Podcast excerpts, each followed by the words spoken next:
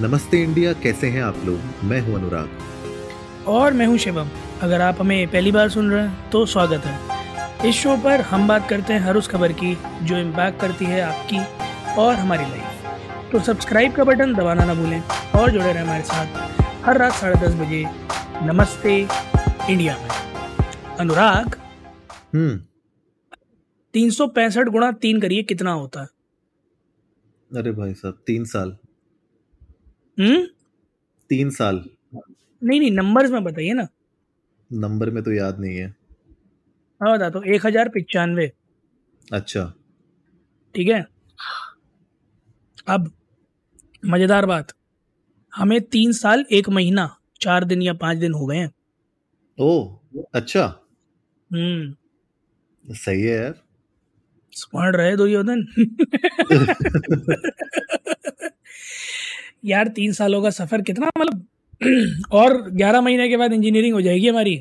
मतलब bachelors degree हो जाएगी हमारी पॉडकास्टिंग में। हाँ हाँ बिल्कुल बिल्कुल। और पाँच साल पूरे करेंगे तो टेन थाउज़ेंड आवर्स भी हो जाएँगे।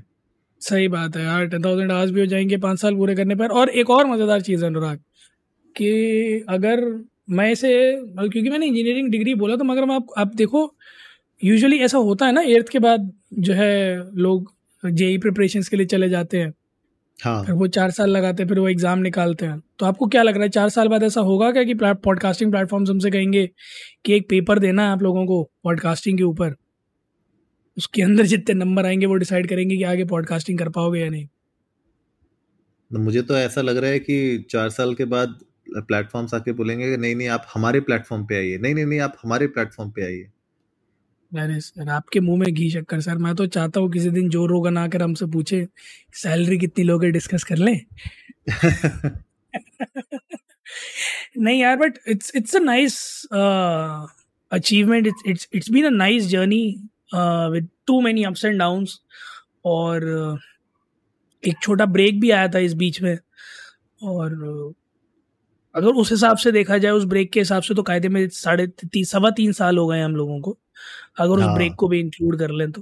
बट ऑन पेपर्स तीन साल एक महीने के आसपास। बट अनुराग इस तीन साल एक महीने में हमने बहुत सारे टॉपिक्स कवर करे हैं। बहुत सारे पॉइंट्स टच बेस करे हैं। बहुत सारे सोसाइटी इश्यूज़ और global issues national issues international issues public interest health hygiene, fitness, lifestyle. I guess it's it's been more than over 20 different categories that we have addressed in the past 1130 episodes. But there's yes, been yes. one thing which we were always afraid, scared, threatened, maybe not, not just threatened, but it shakes us जब भी इस तरीके का कोई topic हमें cover करना होता है and that is I guess related to suicides क्योंकि हाँ जब भी कोई ऐसा टॉपिक आता है तो हम दोनों यही डिस्कस कर रहे होते हैं क्योंकि पहले तो एक तो ग्रीफ एक अटैच है उस चीज़ से right so don't really know what to say plus जब आप देखते हो कि वो खास करके बच्चों में है less than eighteen years old और एटीन नाइनटीन ईयर्स ओल्ड जो कि अपने करियर की शुरुआत कर रहे थे आई गेस जनता को आइडिया लग गया होगा मैं क्या बातें कर रहा हूँ। तो तो आपको अंदर से और डिफ़िकल्ट हो जाता है आपके लिए उस चीज़ के ऊपर बोलना। Because you you are not really into the issues but you need to feel that pain to understand what actually caused it कहना आसान है कि suicide is not a solution but you never really know the amount of pain trauma one is going through and I guess बिल्कुल सही बात। वो चीज़ जो जाते हैं ना बस वही जान पाते हैं। हालाँकि जाने वालों की तादाद छोटी नहीं है। जाने वालों की तादाद इतनी बड़ी है कि वो एक मंडी बन गई है। और हर साल ये हम सुनते हैं पर हर साल हमें अफसोस होता है। बट हर साल इस बात का अफसोस नहीं होता कि ऐसा क्यों हर साल इस बात का अफसोस होता है कि अभी तक जानते तानते भी इसे रोक क्यों नहीं पा रहे हैं। मैं बात कर रहा हूँ कोटा की, जहाँ लोग आई आई टी जेई की प्रिपरेशन के लिए जाते हैं मेडिकल की प्रिपरेशन के लिए जाते हैं।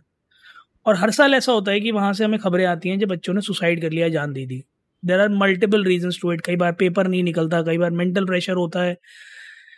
कई बार पीयर प्रेशर होता है, कई बार पहुँच कर पता चलता है कि ये तो कैपेबिलिटी ही नहीं है हम में और शायद हमारा जॉनरे नहीं है इस रेस में लड़ने का बट घर से इतना प्रेशर आ रहा होता है कि आप हैंडल नहीं कर पाते so Anurag what do you think कि क्या क्या मतलब उसके बारे में तो बात करेंगे कि क्यों करते हैं बच्चे बट जब पता है कि बच्चे ऐसा करते हैं तो what do you think is stopping the administration from you know ensuring that this does not happen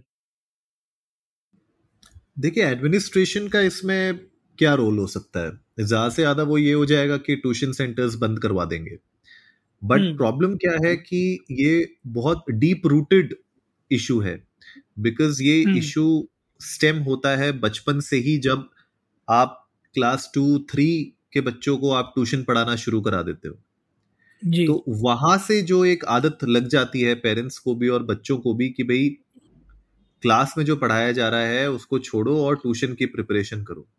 मैंने खुद देखा है अपनी फैमिली में जहाँ पे मेरे कजिन्स हैं जब वो छोटे थे तो स्कूल में क्या पढ़ाया जाता था स्कूल में क्या एजुकेशन मिलती थी उसमें ज़्यादा फोकस नहीं होता था उनको वेट होता था स्कूल खत्म होगा तो तीन बजे वाली ट्यूशन में जाना है।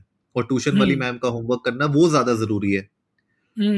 क्लास। वाली का नहीं भी किया तो ज़्यादा से ज़्यादा क्या होगा? डायरी में लिख के दे देंगे पेरेंट्स से साइन कराना पड़ेगा। तो मुझे लगता है ये प्रॉब्लम वहाँ से स्टेम हो रही है कि आपने इतनी अर्ली एज से बच्चों को ट्यूशन में डालना चालू कर दिया और कोटा में तो एक समय ऐसा था आई डोंट नो अभी भी हो रहा है कि नहीं कि जब मुझे पता चलता था कि क्लास सिक्स से ही बच्चों को आई आई टी जेई की प्रिपरेशन के लिए डाल देते हैं। हो रहा है आज भी हो रहा है आज भी होता है। तो अलग अलग तरह के वो तो पैकेजेस हैं। जो बट रहे हैं मार्केट में। तो अब आप खुद सोचिए शिवम कि क्लास सिक्स में उस बच्चे की एज क्या होती है? क्या उसका मेंटल डेवलपमेंट हुआ होता है? ऐसी एज में जहाँ पे उसको एक्चुअली में बच्चों के साथ, अपने दूसरे पीयर ग्रुप के साथ खेलना चाहिए, चीज़ों को समझना चाहिए एक्स्ट्रा करिकुलर एक्टिविटीज़ में पार्ट लेना चाहिए स्पोर्ट्स में पार्ट लेना चाहिए, वो सब छोड़ के अगर बच्चा डायरेक्ट ही यू नो मैथ्स की किताबें फिजिक्स की केमिस्ट्री की किताबें मोटी मोटी बड़ी बड़ी किताबें, जो मतलब क्लास सिक्स की भी नहीं है, उसको आगे ही एडवांस में पढ़ाया जाता है। आपको वो लेवल का अगर आप उसको एनवायरमेंट देंगे तो वो एनवायरमेंट कहीं ना कहीं टॉक्सिक हो ही जाएगा। आज नहीं तो कल हो ही जाएगा वो टॉक्सिक और उसकी वजह से बहुत सारे ऐसे स्टूडेंट्स हैं जो मेंटली ब्रेक जल्दी हो रहे हैं और वो नहीं उस पूरे प्रेशर को हैंडल कर पा रहे हैं। और वो भले रिजल्ट्स हो या रिज़ल्ट से पहले हो, बाद में हो रिजल्ट्स खाली आप कह सकते हैं कि एक आईना दिखा रहा है हमारी पूरी की पूरी सोसाइटी को, लेकिन जो प्रॉब्लम है ना, जो मैं, जैसा मैंने बताया बहुत ज़्यादा डीप रूटेड है। बिल्कुल सही बात है यार, और मुझे लगता है कि एक और ना, इसी में ही कैटलिस्ट का काम, आग में घी का काम करता है, वो ये कि कोई इन बच्चों से जाकर ये भी नहीं कहता कि अगर खुदा ना खास्ता नहीं हुआ तो ऐसा नहीं है कि जीवन में कुछ कर नहीं पाओगे। Like like your life does not end really if you don't qualify ऐसा नहीं है कि जो आईआईटी नहीं जाते उन बच्चों का कोई फ्यूचर नहीं होता। मैं और आप दोनों आईआईटीएंस नहीं है right if I am not wrong ना? या नहीं है। है ना? और we are doing well in life है ना? और मेरे पियर्स में मेरे जानने वालों में भी अगर मैं बात करूँ तो if if I have a circle of around 500 people that I am close with और नो सिर्फ़ चार लोग ऐसे हैं जो आईआईटीएंस हैं। उसके अलावा बाकी चार सौ मैं मैं आपको ऑन ऑन पेपर बता सकता हूँ 500 लोग ऐसे जिसमें से चार सौ छियानवे नॉन आई आई हैं। मैं आपको एक जेनविन नंबर बता रहा हूँ। सिर्फ़ चार लोग गिन के आई हैं। हाँ? वही मैं कह रहा हूँ ना कि मतलब आप देखिए कि मेजोरिटी नहीं है उस हाँ, आईआईटी वाले ग्रुप में या एम्स वाले हाँ, ग्रुप में। और उसके बावजूद भी they are earning their bread and butter they are living a decent life कुछ तो वाकई में बहुत अच्छा कर रहे हैं जीवन में। ठीक है? मेडिकल की भी अगर बात करूँ तो एम्स वाले या एन वाले बहुत कम हैं, जो मैं जानता हूँ। तो I am sitting among people who are average in their intellect अगर मैं बोलूँ तो। मतलब थोड़ा सा टेक्निकल टर्म में जाऊँ कि हाँ भैया क्रीम नहीं है एवरेज है। है ना, जिनका इतने बड़े इंस्टीट्यूट्स और बड़े कंपेटेटिव एग्ज़ाम्स में नहीं हुआ। But we are doing well in life पर जो बच्चे यहाँ पढ़ने जाते हैं ना, उन्हें कोई ये बात मेरे ख्याल में बताता नहीं है ढंग से कि अगर नहीं हुआ तो ऐसा कोई पहाड़ नहीं टूट पड़ेगा। उसका कारण ये है कि सोसाइटी में एक टैबू है कि पड़ोसी के बच्चे का हुआ, हमारे का नहीं हुआ तो आप जैसे ही वो घर आता है वो नाक कटा दी तुमने समाज में हमारी। देखो, उनका हो गया, तुम्हारा नहीं हुआ, क्या मुँह दिखाएँगे? वही मुँह दिखाएँगे जो लेकर आए हैं धरती पर। तो I guess it's it's high time that we understand कि मतलब बोलने में अच्छा लगता है जो बात भी बोली गई थी, जैसे तारा सिंह ने भी बोला था, अगर एक कागज़ के टुकड़े पे मोहर नहीं लगेगी तो तारा पाकिस्तान नहीं जाएगा क्या? तो अगर ऐसा ही है कि आईआईटी नहीं मिलेगा तो क्या आप जीवन भर कमा के खा नहीं पाएँगे क्या? ऐसा तो ऐसा तो है नहीं ना? हिंदुस्तान में इतनी एजुकेशन इंस्टीट्यूट्स हैं कि आईआईटी के अलावा भी आपको एडमिशन दिला देंगे और प्लेसमेंट भी हो जाता है।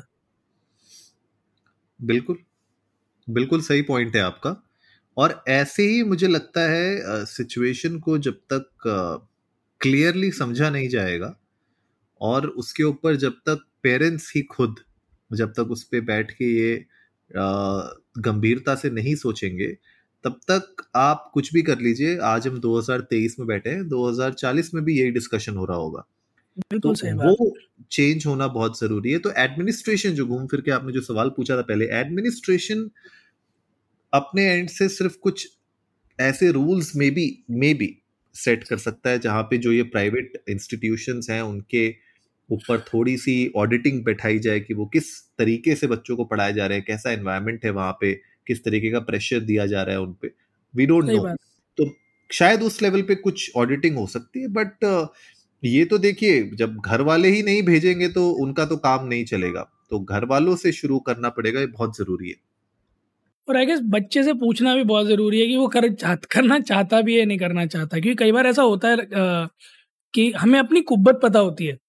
We know ourselves right कि हमसे होगा या नहीं होगा। लाइक वेन माई फादर आज कि if you want to go Kota I can go I can afford to send you I said कि मैं जा नहीं पाऊँगा। I literally said it to him कि मैंने सुना है and I am scared of the situation over there मैं नहीं सर्वाइव कर पाऊँगा। I'd rather study here और and I am happy that I got to you know tell this to my parents and I am happy that they understood I guess you put out a very fine point कि थोड़ा सा parents को इस मामले में society uh, taboo से हटकर अपने बच्चे के बारे में पहले सोचना ज़रूरी है। क्योंकि समाज तो जो बोल रहा है, वो बोल रहा है, अगर आपका बच्चा नहीं हैंडल कर पाया और भगवान ना करे, अगर उसने इस तरह का कुछ कर लिया तो पछतावा पछतावे का जो बोझ होता है ना, वो आप संभाल नहीं पाएँगे। समाज के ताने एक बार को फिर भी संभाले जा सकते हैं। So we highly urge all the parents जिनके बच्चे अभी कॉम्पिटेटिव एग्ज़ाम्स की तैयारी कर रहे हैं, या वो चाहते हैं कि वो करें, कि एक बार आप अपने बच्चों से पूछ ज़रूर लीजिए, कि क्या वो करना चाहते भी हैं या नहीं करना चाहते हैं।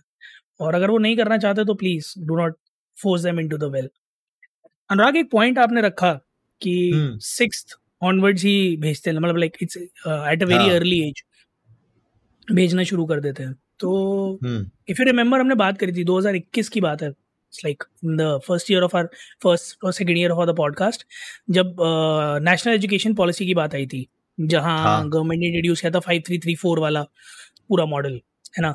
तब हमने बात करा था कि टेन प्लस टू हटाकर ये हो सकता है कि जो no it will help students to actually analyse and come up with a hmm. career prospect before entering their uh, 19 और 20 एज राइट हाँ, और हाँ. वो पॉलिसी भी कुछ कुछ इस तरह से फॉर्म हुई हुई थी कि भैया मैंडेटरी सब्जेक्ट साइंस नहीं होंगे मतलब और भी करिकुलम जो है वो बहुत वास्ट होगा और वेरिएंट होगा right would not be specific like the current system तो हाल ही फ़िलहाल में एक न्यूज़ आई थी जहाँ ये कहा गया कि नेशनल एजुकेशन पॉलिसी जो है 2020 वो मैंडेटरी नहीं है वो फ्लेक्सिबल है।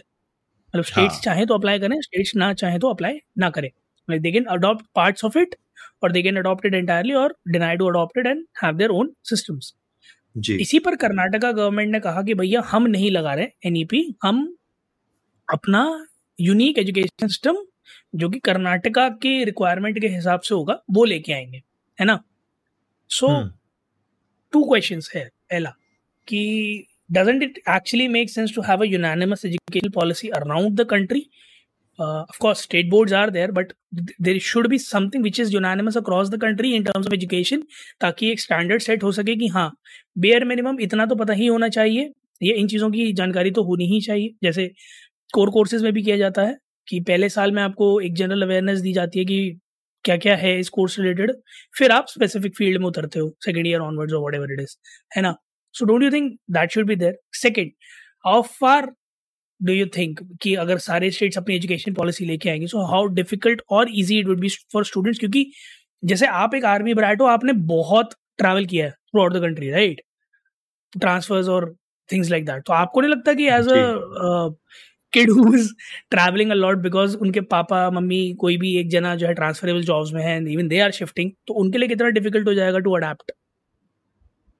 नहीं बहुत ज़्यादा हो जाएगा। मतलब मैं तो अपने खुद के आपको चैलेंजेस बता रहा हूँ जबकि हमारे टाइम पे तो एक सीबीएसई आईसीएसई होता था और स्टेट बोर्ड्स होते थे ठीक है? जी। तो उसमें जब भी किसी कॉन्वेंट या उसमें पढ़ते थे तो वह तो आईसीएससी होता था या फिर कोई स्टेट बोर्ड वाला होता था सीबीएसई भी कुछ कुछ होते थे तो मैंने मतलब सबके फ्लेवर ले लिए अपनी लाइफ में। But at the end of the day होता क्या है कि जब आप क्लास टेन की तरफ़ आ रहे होते थे मतलब हमारे टाइम पे तब प्रिफर किया जाता था कि सीबीएसई हो जाए क्योंकि वो मोस्टली रिकग्नाइज्ड है एवरीवेयर तो जो हम्म। आप सवाल कर रहे हो कि यार एक यूनानिमस होना चाहिए एक सिंगल कॉमन सिस्टम होना चाहिए मुझे भी लगता है होना चाहिए उसके पीछे दो तीन रीजन है। पहले देखिए अगर मान लीजिए ऑल स्टेट्स से कि यार हम अपना अपना खुद का करेंगे चैलेंज बहुत सारे आ सकते हैं।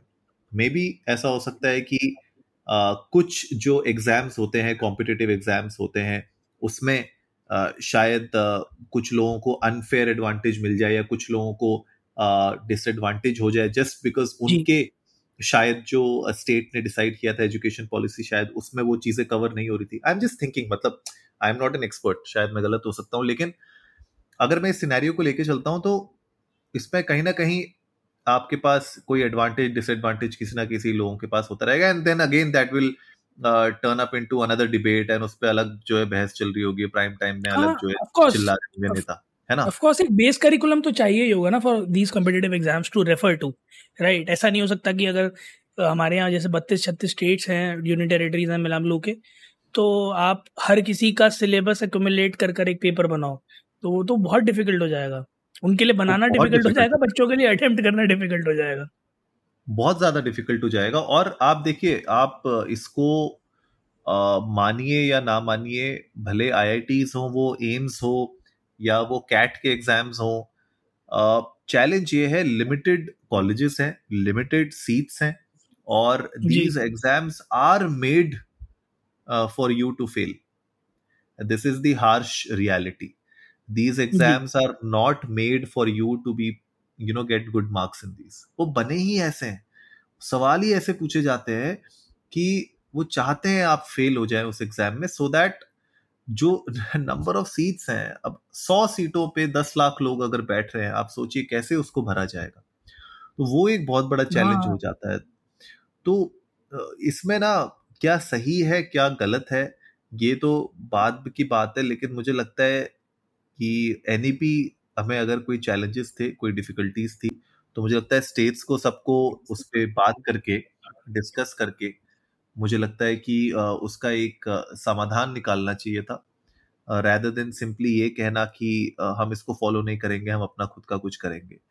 तो आई डोंट कि आगे आने वाले टाइम में क्या होगा बट इंटरेस्टिंग होगा देखने वाला कि अभी कुछ अभी कुछ टाइम में पॉलिसी चेंज हुई तो अभी के जो क्लास टेन ट्वेल्व के बच्चे निकल रहे हैं, उनका एक अलग तरीके का एक्सपीरियंस रहेगा। अब जो आगे आएँगे, उनका एक अलग तरीके का एक्सपीरियंस रहेगा। तो I don't know whether this will turn up into another some you know mental crashes और लोगों को और डिफिकल्टीज हो। तो वो ना हो, बस मेरी ये उम्मीद है।